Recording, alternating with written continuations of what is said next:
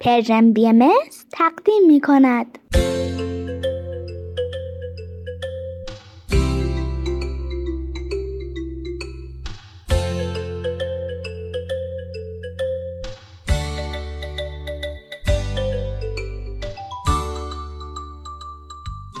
سپیدار و ویز.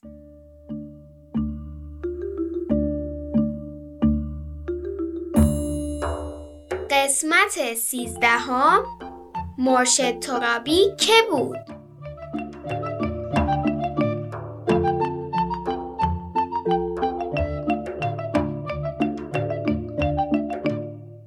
به نام جهان داور دادگر که زو گشت پیدا به گیتی هنر خداوند نام خداوند جان خداوند روزیده و رهنمای به موری دهد مولش نرلشیر کند پشه بر پیل جنگی دلیر توانا بود هر که دانا بود ز دانش دل پیر برنا بود.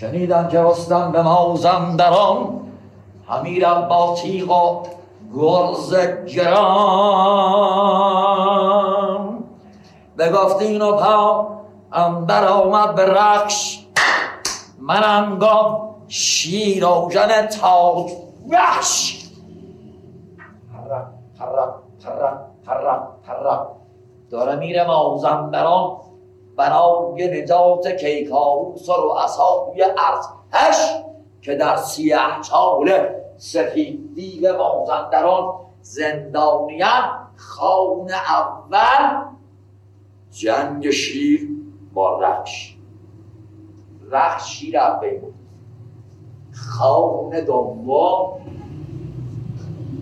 گرسنگی و تشنگی خواهن سوم اشتها خواهن چهارم اون جادو خواهن پنجم. وای چه جالب بود. این چی بود؟ صدای مرشد ترابی. کی؟ صدای آقای ولی الله ترابی. ایشون یه نقال معروف بودن. حالا نقال کیه؟ ویز. وای ویز راست میگه. نذاشتم حالا احوال کنی. سلام بچه ها. سلام. روزتون بخیر. به برنامه ما خوش اومدین. امروز 22 اردیبهشت ماه 1401 خورشیدی 12 می 2022 میلادیه. حالا میگی که نقال کیه و چی کار میکنه؟ بله که میگم. یادتونه هفته پیش در مورد فردوسی حرف زدیم، اینکه کی بود و چه کرد؟ بله، من که هیچ وقت یادم نمیره. ویز دفتر یادگیریاشو تو هوا تکون میده و میگه شاهنامه هرگز از لوح دل و جانش پاک نخواهد شد.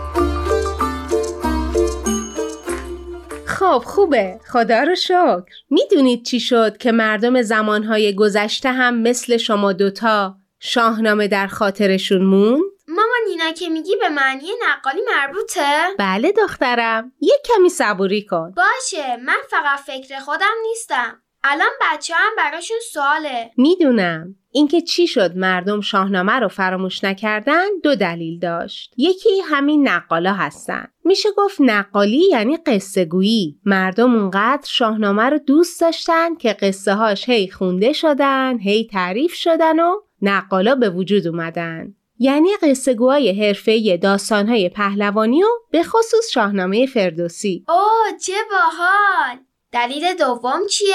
تو زمانه قدیم هم سیستم آموزشی وجود داشته، شبیه الان و اون تصوری که من و تو و بچه ها از مدرسه داریم نبوده، ولی به هر حال وجود داشته. خیلی وقتا برای یاد گرفتن و خوندن و نوشتن از روی آثار مهم رونویسی می‌کردن و این رونویسی‌ها از شاهنامه به باقی موندنش کمک کرد. اوه مگه طولانی نیست؟ به نظر من که گفتن قصه‌های شاهنامه دلیل بهتری برای فراموش نکردنشه. نگران شدی که بهشون مشق زیاد میدادن؟ در یک نشست که رونویسی نمی‌کردن. فکر خوبیه که بیشتر در مورد نقاله و نقالی حرف بزنیم.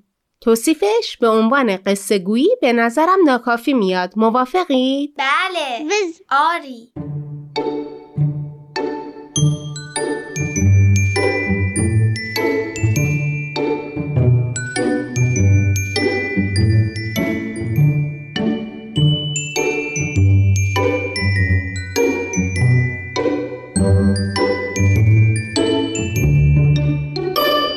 توی سالهای خیلی دور، حدوداً بیشتر از 1400 سال پیش تو کشور ما یک گروه شاعر و آوازخوان و نوازنده دوره‌گرد زندگی می‌کردن. به اینا می‌گفتن گوسان. بعضی از گوسانا حتی پیش شاهان آواز می‌خوندن و قصه گویی می‌کردن. متأسفانه از اشعار این گروه چیزی نمونده. وای، خیال پردازی در مورد این که این همه سال پیش موضوع شعرشون چی بوده خیلی باحاله. بعد از ورود اسلام به ایران، تأثیرات یک گروه قصه‌گوی دیگه پررنگتر میشه. مردم به اینا میگن لولی یا لوری. اصلاً توی خود شاهنامه هم به اینا اشاره شده و در دربار بهرام گور هم حضور داشتن. اون چیزی که از زمان فردوسی به بعد در مورد نقالی یعنی سنت داستانگوی پهلوانی میدونیم، در بعضی از دوره ها بیشتره، بعضی دوره ها کمتر. ولی به هر حال شاهنامه خان یا حتی دفترخان داشتیم که داستانه پهلوانی رو تعریف میکردن. ولی اوج ماجرا وقتی بود که حدوداً 500 سال پیش سلسله صفوی روی کار اومدن. پادشاهای صفوی نقالا رو دوست داشتن و از کارشون حمایت کردن. از طرف دیگه یه اتفاق جالب افتاد. قهوه خونه ها به وجود اومدن. یه جایی مثل کافه؟ آره تقریبا. اولین مکان عمومی که فقط برای تفریح آدما بود. نقالا به قهوه خونه ها می رفتن و همونطور که مردم استراحت می کردن براشون قصه می گفتن. دوران طلایی نقالی دوران قاجارها بود. بگم که هم پادشاه ها نقال داشتن هم مردم عادی. بعدها با پیشرفت تکنولوژی و اختراع تلفن و تلویزیون و رادیو به مرور از رونق نقالی کم شد. چه حیف!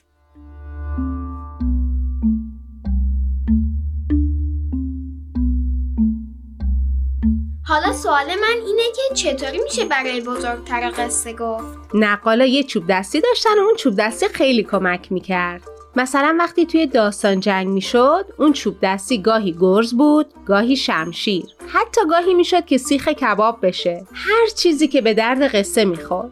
خیلی وقتا هم نقال یه پرده نقاشی داشت که یه تصویر از داستانی که تعریف میکرد و کشیده بود. ولی اساس ماجرا توانایی کلامی اون نقاله. اینکه به قدر مسلط باشه که بتونه شنونده رو میخکوب کنه. پس نقالا چه اون موقع چه الان فقط شاهنامه رو تعریف نمی‌کردن. درست فهمیدم؟ درسته. قصه های دیگه هم بود. حتی بنا به درخواست مخاطب گاهی جز داستان‌های پهلوانی قصه های عاشقانه هم میگفتن. نقالا داستانا رو همینطوری که ما صحبت میکنیم تعریف میکردن و برای تأثیر بیشترش لابلای حرفاشون چند بیت از متن اصلی شعرم میخوندن. پس حافظه خوبی داشتن. قطعاً نمیشد که وسط قصه یادشون بره. حواست باشه که نقال خوب نقالی بوده که درست در جای خوبی قصه رو قطع کنه و مردم رو تشویق کنه که فردا دوباره به مجلس نقالیش بیان. مثل سریالای امروزی، نویسنده ها هر قسمت رو جایی تموم میکنن که بیننده مشتاق دیدن قسمت بعد باشه. جالبه.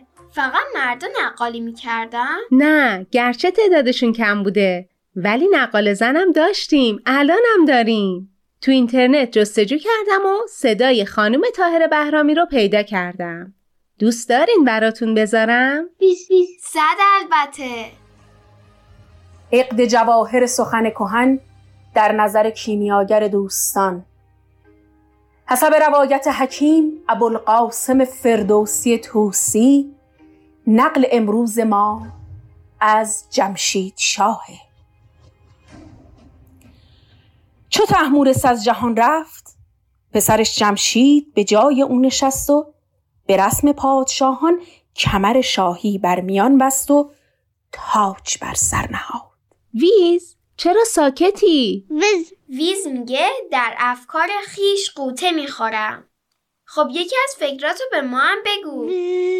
چه عالی! ویز میگه که براش جالبه نقالی و شاهنامه هم به حفظ زبان فارسی کمک کرد و هم به آموزش اخلاقی در جامعه. خیلی نمیدونم منظورش چیه. چه نگاه درستی! من خیلی موافقم با ویز. نقل کردن و مداوم شنیدن در مورد رفتار پهلوانا و تشویق کارهای درست اخلاقی روی ذهن و رفتار آدما خیلی تأثیر میذاره. تو سالهای اخیر آدما تلاش کردن که نقالی دوباره رونقی پیدا کنه و فراموش نشه. حالا حتی بعضی از بچه‌ها هم نقالی میکنن. به نام جهان داور دادگر کزو گشت پیدا بگیتی هنر. عروسی زال و رودابه است. منوچهر شاه به این وصلت دلش رضا نبود. چرا؟ چون این که رودابه از نژاد زهاک و ایرانی نیست، از کابلستانه. موبلند و فراخان چهار گوشه تخت نشستن، گفتن که این وصلت میمون و مبارکه. منوچهر شاه رضایت داد. خیلی جالبه بچه‌ها جون. من و ویز دوست داشتیم حالا که در مورد فردوسی و شاهنامه یاد گرفتیم قصه هاشو بخونیم. بابا برامون توضیح داد همه قصه‌های شاهنامه برای ما مناسب نیست چون برای بزرگترا نوشته شده. تازه خوندنش هم کار سختیه و باید چند سال دیگه مدرسه رو ادامه بدم تا بتونم اصلشو بخونم. حالا با مشورت آقا امید یه مجموعه پیدا کردیم که قصه های شاهنامه رو طوری که سپیدار و ویز بتونن بخونن چاپ کرده. از مامان میخوام مشخصاتش رو تو کانال تلگرام بذاره، ولی به هر حال فکر کنم مثل خونه ما باید بزرگترا قبل از شما بخوننش و اگر موافق بودن مطالعهش کنید. من و ویز خوندن جلد اول رو شروع کردیم. داستان جمشید شاه توش بود که همین خانم نقال طاهر بهرامی بهش اشاره کرد. خب من و ویز بریم سراغش. بله بچه ها جون، روز خوبی در پیش داشته باشین. ویز بدرود. فعلا خداحافظ.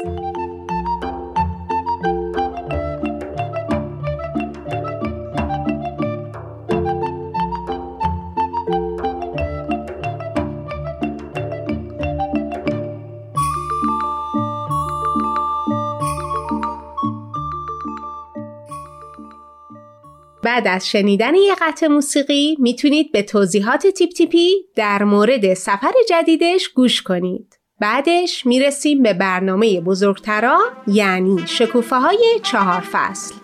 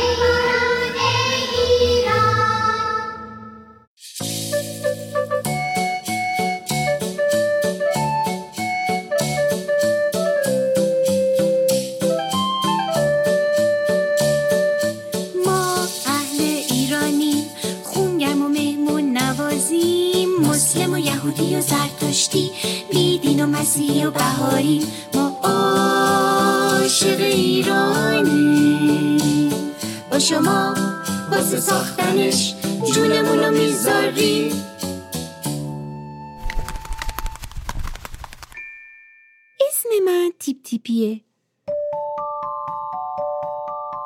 من یک کبوترم، عاشق سفرم، یک جا بند نمیشم. از این شهر میرم به اون شهر، از بالای این کوه و اون کوه میرم تا بالای بلندترین ساختمونای دنیا. آدما و خونه هاشونو از اون بالا میبینم، داستانا و آهنگاشونو میشنوم.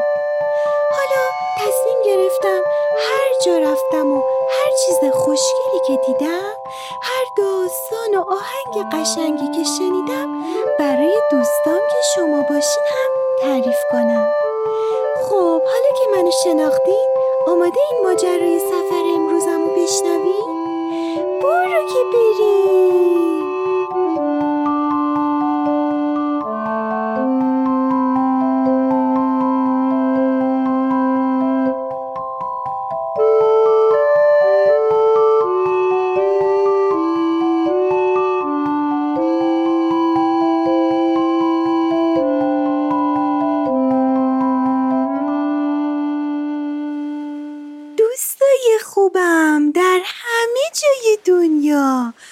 احوالتون چطوره؟ خوب و خوشین؟ من این بار اومدم به شمال غرب ایران، جایی که وقتی از آسمون که پرواز میکنی به پایین نگاه میکنی جنگل و سبزی و دریاچه میبینی و کیف میکنی از این همه زیبایی. من اومدم به شهر زیبای ارومیه.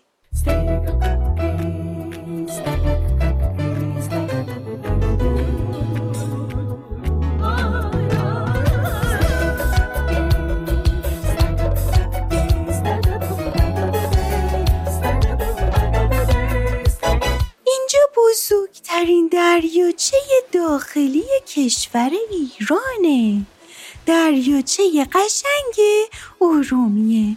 خیلی این شهر رو با این دریاچهش میشناسن، حتی یکی از لقبای این شهر اصلا هست شهر آب، چون چندین دریاچه داره که یکیش همین دریاچه ارومیه است. بچه ها، برای همه موجودات دنیا آب خیلی مهمه، چون با آب هست که ما میتونیم کشاورزی داشته باشیم، غذا پرورش بدیم، غذا بخوریم. با آب هستش که همه موجودات زنده میتونن زندگی بکنن. توی کشور ایران دریاچه و رودخونه و دریا همش هست و هممون باید خیلی قدر این آبا رو بدونیم.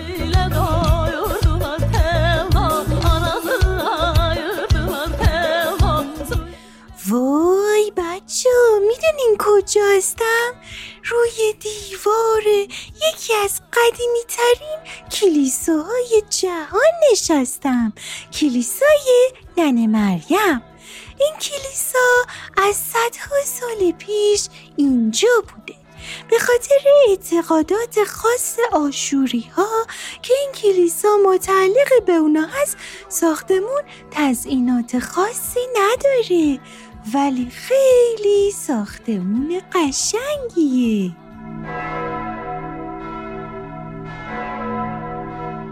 دوستای من، این شهر پر از دریاچه است. یه دریاچه دیگر رو دارم میرم، با من بیاین دریاچه مارمیشو.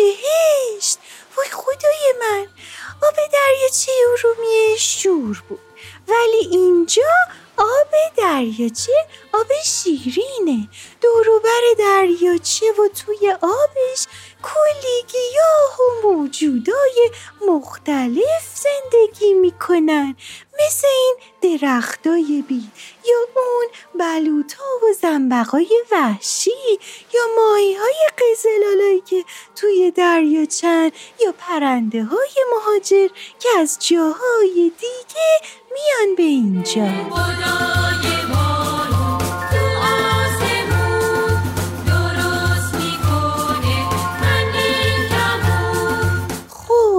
اومدم یه بازار قدیمی توی ارومیه که توش میتونین خیلی چیزا و همینطور سوغاتیای شهر ارومیه رو پیدا کنین. شما میدونین سوغاتیای ارومیه چیان؟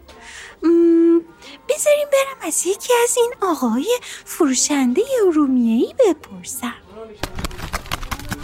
سلام آقا، حالتون خوبه؟ اسم من تیپ تیپیه، کبوتریم که سفر اومدم به شهر شما ارومیه. ارومیه سوغاتی چی داره؟ سوغاتی های ارومیه حرف نداره، نوگل زعفرانی، نوگل بیتمیش، نوگل محمدی، چند تا شیرین خوشمزه وار مثل لوزالک، سوزوق، شیرین تنورسی. به به، شما اینجا مجسمه‌های چوبی قشنگی دارین و من عکس این کارای قشنگتون رو با اجازهتون برای بچه‌ها میفرستم که ببینن. شما صحبتی با بچه‌ها ندارین؟ میخوام از این بچه‌های جلوم بپرسم اسم این هنر بلیسیز که سال‌های قدیم ندیم، سال‌های گذشته با وسیله تراشیدن چوب میتراشیدن مجسمه درست میکردن. میدونیم بهش چی میگن؟ این هنر ارومیه خیلی رایجه، هر وقت بین اینجا حتما هم میبرم بهتون نشون میدم چهار جایشو، هم همه آثار هنری ارومیه رو بهتون نشون میدم. انشالله که هر چی زودتر ببینمتون.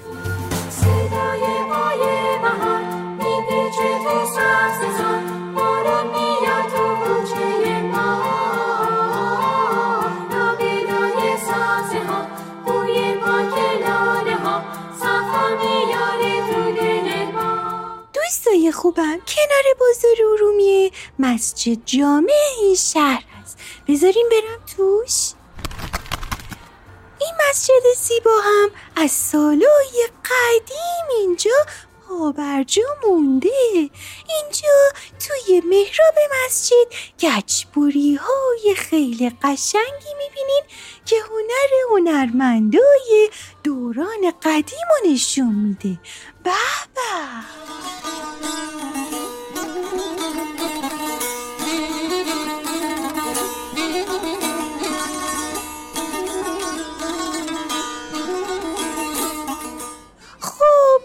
معمول وقتمون تموم شد، ولی هنوز کلی جاهای دیدنی دیگه هست که براتون نگفتم. ایشالا یه روز میاین و خودتون میبینید. آخرین جایی که میخوام براتون بگم همین برجی هست که همین الان روش نشستم، برج سکونت ارومیه، یه برج استوانه‌ای آجوری که در واقع آرامگاه بوده و اینجا هم مثل چند جای دیگه یک محل تاریخیه و از گذشته ها برامون مونده. کلی جزئیات جالبی داره این بنا که خوب هر وقت اومدین خوب بهش دقت کنین. چند تا عکسم از این بنا براتون میفرستم. خب دوستای خوب و عزیز من، دیگه وقت خداحافظیه. تا شهر بعدی، خدا نگهدارتون.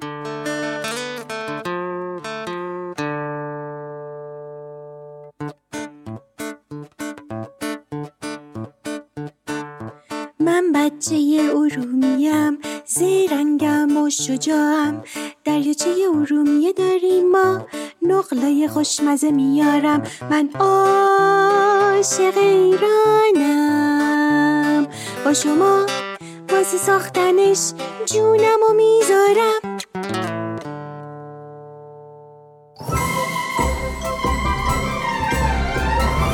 شما تو ماشین پادکست 7 گوش میدی؟ آها، بیشتر به بخش گفتگو علاقه‌مندین. دوست دارید اخبار رو با این دنبال کنی؟ داری چی کار میکنی؟ داری اینا رو برای ما ایمیل میکنی؟ آخه کسی موقع رانندگی توی ماشین تکست میده؟ تو رو خدا این کار رو نکن. وای، مراقب باش. پادکست 7 هر جمعه، رادیو پیام دوست. موقع گوش دادن به ما مراقب باش تصادف نکنی.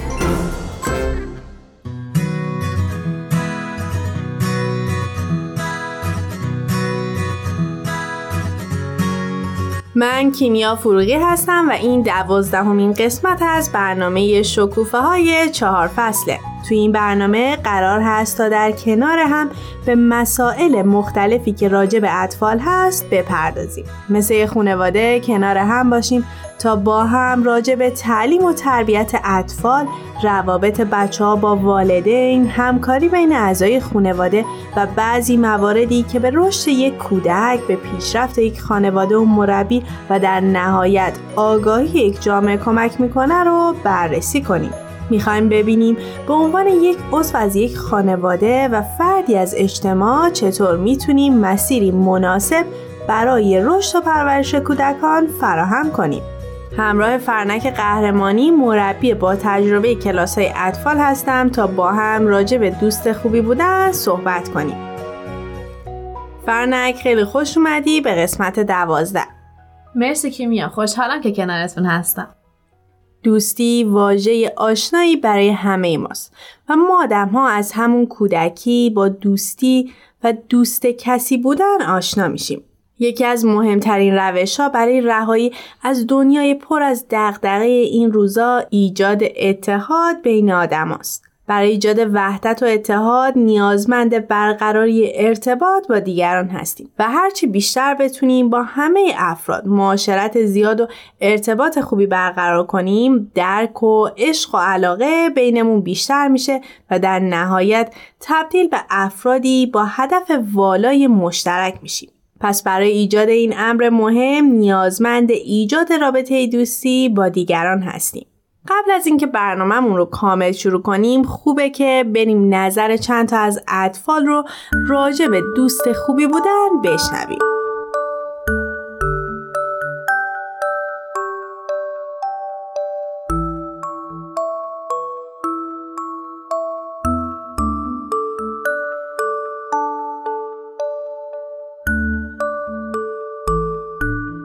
به نظر من وقتی میتونیم دوست خوبی باشیم که به هم کمک بکنیم و این که اگر یه مشکلی پیش بیاد بهشون راستشو بگیم. اگه راستشو نگیم و دوست با من بفهمه که راستشو نگفتیم خیلی ناراحت میشه و دیگه به ما اعتماد نمیکنه و اگر یه اشتباهی کردیم همدیگر ببخشیم و مواظب به دوستان باشیم که تنها نمونن. من دوستی داشتم که مامان باباش جدا بودن و مامانش یادش میرفت که برش خوراکی بذاره و مامان بزرگشون رو نگاه میکرد. مامان بزرگش هم یادش میرفت و من موقعی که میدیدم خوراکی نره بهش خوراکی ها میدادم.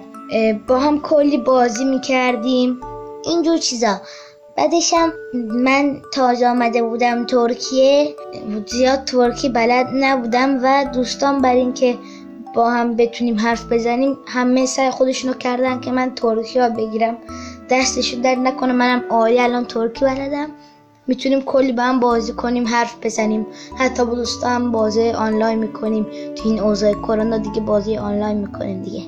من اینجوری از دوستام همکاری و کار کردن رو خیلی خوب یاد گرفتم.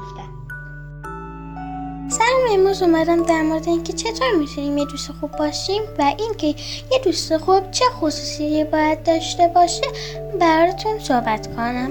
اول که یه دوست خوب هیچ وقت به دوستش دروغ نمیگه. دومی که اگر از ما کمک خواست به او کمک کنیم. سوم که هر چند وقت یک بار از حالش باخبر بشیم و در آخر یه دوست خوب باید راستگو، امانتدار، مهربان، دلسوز و باوفا باشه.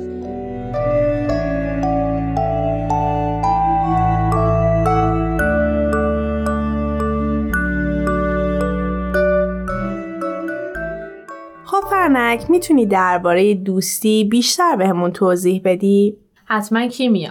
همه ما میدونیم که زندگی اجتماعی جزء طبیعت و فطرت انسان هست و در این دنیا انسان‌ها گریزی از معاشرت با دیگران ندارن، که البته منظور از دوستی یک دوستی خوبی هست که بر پایه ارزش‌های انسانی باشه. یکی از اصلی ترین دلایل حس تنهایی نداشتن مهارت ارتباط با دیگران یا دوستی‌های نادرست است. همه ما آدم‌ها نیاز به داشتن دوست داریم که در مواقع مهم زندگی کنار هم باشیم. داشتن دوست به سلامت روان خیلی کمک میکنه و وجودش تو مراحل مختلف از زندگی همه ما یه طورایی میشه گفت که ضروریه. فرنک، فکر کنم که این دوستی که ازش صحبت میکنیم داشتن یه همراه یا یه معاشرت ساده نیست. چیزی که ما احتیاج داریم یه دوستی حقیقیه. و حالا میخوام که بهمون بگی که مثلا یه دوستی سالم چه ویژگیایی داره؟ اصلا به چه دوستی میگیم دوستی حقیقی؟ مهمترین خصوصیاتی که میتونه وجود داشته باشه صداقت، عشق، وفاداری و قابل اعتماد بودنه. حالا ما چرا میگیم دوستی سالم؟ خب بدون شک معاشرت و دوستی یکی از مهمترین عوامل مؤثر توی ساختن شخصیت هر فرد هست. ما ناخودآگاه از دیگران تأثیر میگیریم و ممکنه بخش زیادی از اعمالمون، افکارمون و صفاتی که داریم چیزهایی باشه که از دوستامون کسب کردیم. به علاوه ما توسط دوستان وفادار و صمیمی پلکان ترقی رو طی می‌کنیم و این پیشرفت در نهایت باعث خیر و رفاه اجتماعی همه و پیشبرد جامعه میشه. فرنک، حالا چه زمانی فرصت دوستی پیش میاد و شکل میگیره؟ کیمیا، به نظر میرسه زمان این اتفاق میفته که ما همگی احترام برای حقوق، نگرش و احساسات همدیگه قائل باشیم. دیگران رو همونطور که هستن بپذیریم و سعی نکنیم نیاز و انتظاراتمون رو به اونها تحمیل کنیم. زمانی که ما با افراد مختلفی که نظرات متفاوتی دارن ارتباط برقرار میکنیم و در راستای تکمیل و پیشبرد اهداف همدیگه تلاش میکنیم، میتونیم بگیم که رابطه دوستیمون شکل گرفته. همه ما نیاز داریم تا دوست داشته باشیم و در یک رابطه صمیمانه و سالم قرار بگیریم. همونطور که میدونید دوستی کاملا دو طرفه است و برای داشتن یک رابطه خوب ما هم نیاز داریم تا یه سری اصول رو رعایت کنیم.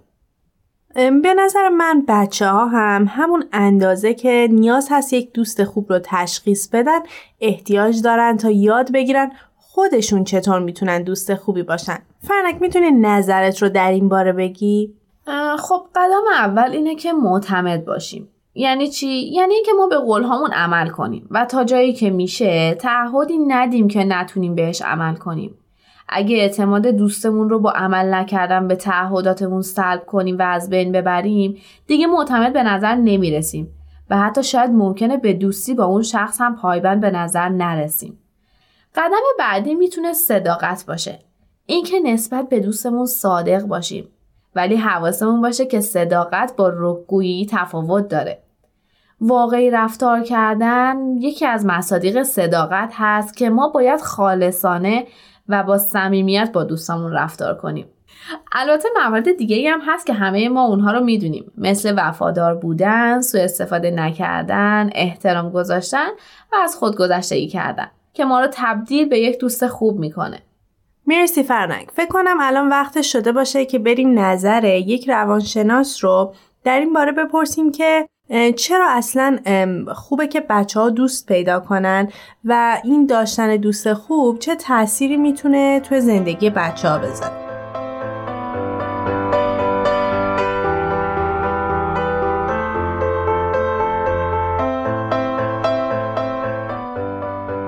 از ادب احترام خدمت همه شنوندگان عزیز، من امیر بهنام سلطانی هستم، دانشجوی دکترای روانشناسی سلامت. خیلی خوشحالم که در کنارتون هستم.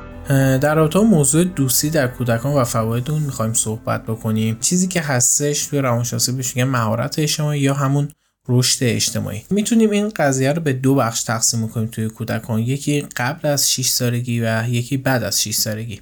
تا قبل از 6 سالگی رشد اجتماعی توی کودکان تقریبا یک نواخته و توی اکثر بچه‌ها به یه شکل هستش، یعنی رشد اونچنانی ندارن.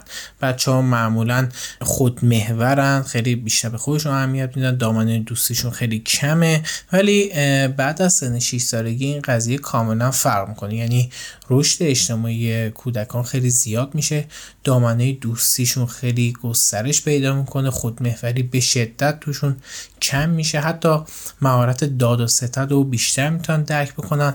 به خاطر همین از نظر اجتماعی جایگاه خیلی خوبی دارن که بتونن رشد بیشتری رو داشته باشن. اگه بخوام در رابطه با فواید دوستی صحبت بکنیم توی کودکان، میتونیم راجع به افزایش EQ یا هوش هیجانی صحبت بکنیم، جایی که بچه‌ها اگه ارتباط بیشتری با هم دیگه داشته باشن هوش هیجانی بالاتری هم خواهند داشت در آینده. هوش هیجانی یعنی همون درک احساسات و عواطف که بچه‌ها در آینده بتونن درک عمیق‌تری از احساسات و عواطف طرف مقابلشون داشته باشن. راجع به فواید دیگه هم بخوام صحبت بکنیم، مهارت حل مسئله است. حل مسئله هم از اون دست مهارتایی هستش که با ارتباط اجتماعی زیاد توی بچه‌ها حاصل میشه. بچه‌ها تو ارتباطات چالش‌های زیادی رو با هم دیگه دارن، همین حل کردن مسائل ساده و همین چالش‌های ساده مثل همین بگیر و ببند دعوای کوچیک باعث میشه که به مرور زمان بعدا بتونن مسائل خیلی پیچیده‌تر رو حل بکنن. حالا اگه بخوایم این مهارت اجتماعی رو توی بچه‌ها گسترش بدیم، یه سری راهکارهای خیلی ساده هستش که میتونید حتی توی خونه شما والدین نزدیک با فرزندانتون کار بکنید. از چه طریق؟ از طریق یه سری بازیه خیلی ساده که با بچه‌هاتون میتونید انجامش بدید. مثلا یه سری سوالا میتونید طرح بکنید که مثلا دوست خوب کسیه که خود بچه اون جای خالی رو پر بکنه، یا دوست خوب جای خالی رو انجام نمیده. اینجوری بچه‌ها به چالش کشیده میشن که دوست خوب چه کاری رو انجام نده یا چه کاری رو انجام بده. یا مثلا دوستان میتونن با جای خالی مشکلات خودشون رو حل بکنن و سوالات زیادی هستش که خودتون میتونید ابتکار داشته باشید واسه اینکه بچه‌هاتون رو به سمت ارتباط اجتماعی بهتر سوق بدید. یا خیلی خوبه که بتونید حقایق دوستی رو واسه بچه‌هاتون آشکار کنید.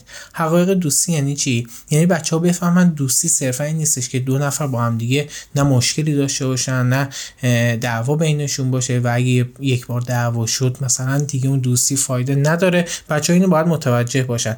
اینم از طریق سری سوالات میتونید انجامش بدید. مثلا سوالات چجوری میتونه باشه؟ به صورت بله و خیر یا درست و غلط میتونید بهش بدید. بهشون بگید که دوستای خوب با هم دیگه دعوا نمیکنن. حالا بچه‌ها باید بگن درست یا غلط. یا دوستان باید مثل همدیگه باشن، رنگ چشمشون، رنگ پوستشون، قدشون مثل همدیگه باشه یا باید همسن همدیگه باشن. یا دوستان همدیگه رو توی سختی‌ها میبخشن، توی اختلافات میبخشن. اینجوری باعث میشه بچه‌ها انعطاف پذیرتر شن نسبت به ارتباطات دوستی که با هم دیگه دارن و به قول معروف 0 و 100 با اون موضوع برخورد نکنن، چون که 0 و 100 بودن یا سیاه و سفید بودن توی این سن خیلی زیاده. یعنی بچه‌ها میگن یا نفر دوست ما یا نفر دوست ما نباشه، قطعا میتونه دشمن ما باشه. پس این قضیه نباید شکل بگیره توی بچه‌ها. توی این مسیر مراقب چند تا قضیه هم باید باشیم. الگوی دوستی توی اواسط کودکی، یعنی حدود سن 5 و 6 سال تا 12-13 سال، یکم خوشتر میشه. یعنی بچه ها ترجیح میدن که با همجنس خودشون بازی میکنن یا ارتباط با همجنس خودشون داشته باشن. این تفکر قالبی نباید هیچ تاثیر منفی توی روابط بچه ها بذاره. یه موضوع دیگه که هستش، رقابت واسه بهترین شدن توی بچه‌ها زیاد دیده میشه. اینو باید به یاد داشته باشید که هیچ رقابتی بین هیچ کدوم از بچه‌ها وجود نداره. یعنی همکاری یاد داده بشه واسه اینکه شما بتونید بهترین باشین. یعنی یک گروه میتونه بهترین باشه، همه آدما با هم میتونن بهترین باشن. و موضوع آخری که میخوام راجعش صحبت بکنم، به هر حال ارتباط اجتماعی که میخواد تو بچه‌ها رشد پیدا بکنه، قطعاً اولین جایی که ارتباط اجتماعی وجود داره خانواده هستش و اگه بچه نتونه ارتباط خوبی با خانواده داشته باشه توی دراز مدت ممکنه به مشکل بخوره سر ارتباطی که با بچه‌ها داره. چقدر خوبه که بتونید آشنا کنید بچه‌ها رو با ساختارهای مختلف خانواده. یعنی چی؟ یعنی یه سری بچه‌ها هستن به فرض با پدر بزرگ مادر بزرگ زندگی میکنن، شاید این قضیه واسه اونها یکم خجالت آور باشه، یا یه سری بچه‌ها هستن از وجود پدر یا وجود مادر محرومن و ممکنه از اون قضیه ناراحت، رنجور یا خجالت زده باشن. بچه‌ها رو آشنا کنید، بگید خانواده‌ها شکل‌های مختلفی دارن، یه سری خانواده هستن پدر مادر بچه هستن، یه سری خانواده هستن فقط مادر با بچه‌ها هستن، یا پدر بزرگ مادر بزرگ خاله، هر کسی میتونه باهاشون زندگی بکنه. این آشنایی باعث میشه که بچه حین ارتباط با دیگران حالت خجالت زدگی نداشته باشه. امیدوارم این مطالب واسهتون مفید بوده باشه. خوب و خوش باشید.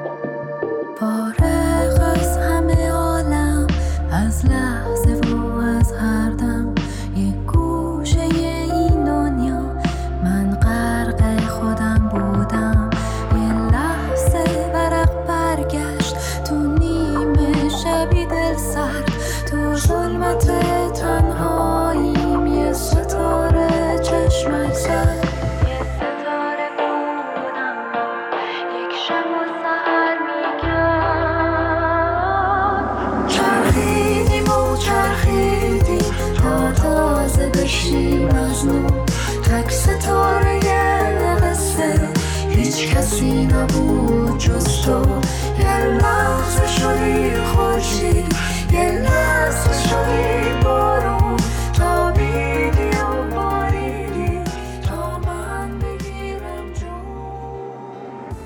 ما خیلی وقتا میبینیم که افراد تو پیدا کردن دوست به مشکل میخورن. برای اینکه دوچار چنین معضلی نشیم بهتره که از کودکی دوست پیدا کردن و دوست خوبی بودن و آموزش ببینیم. کمک کنیم که در کودکان نهادینه بشه و به صورت یک عادت در بیاد.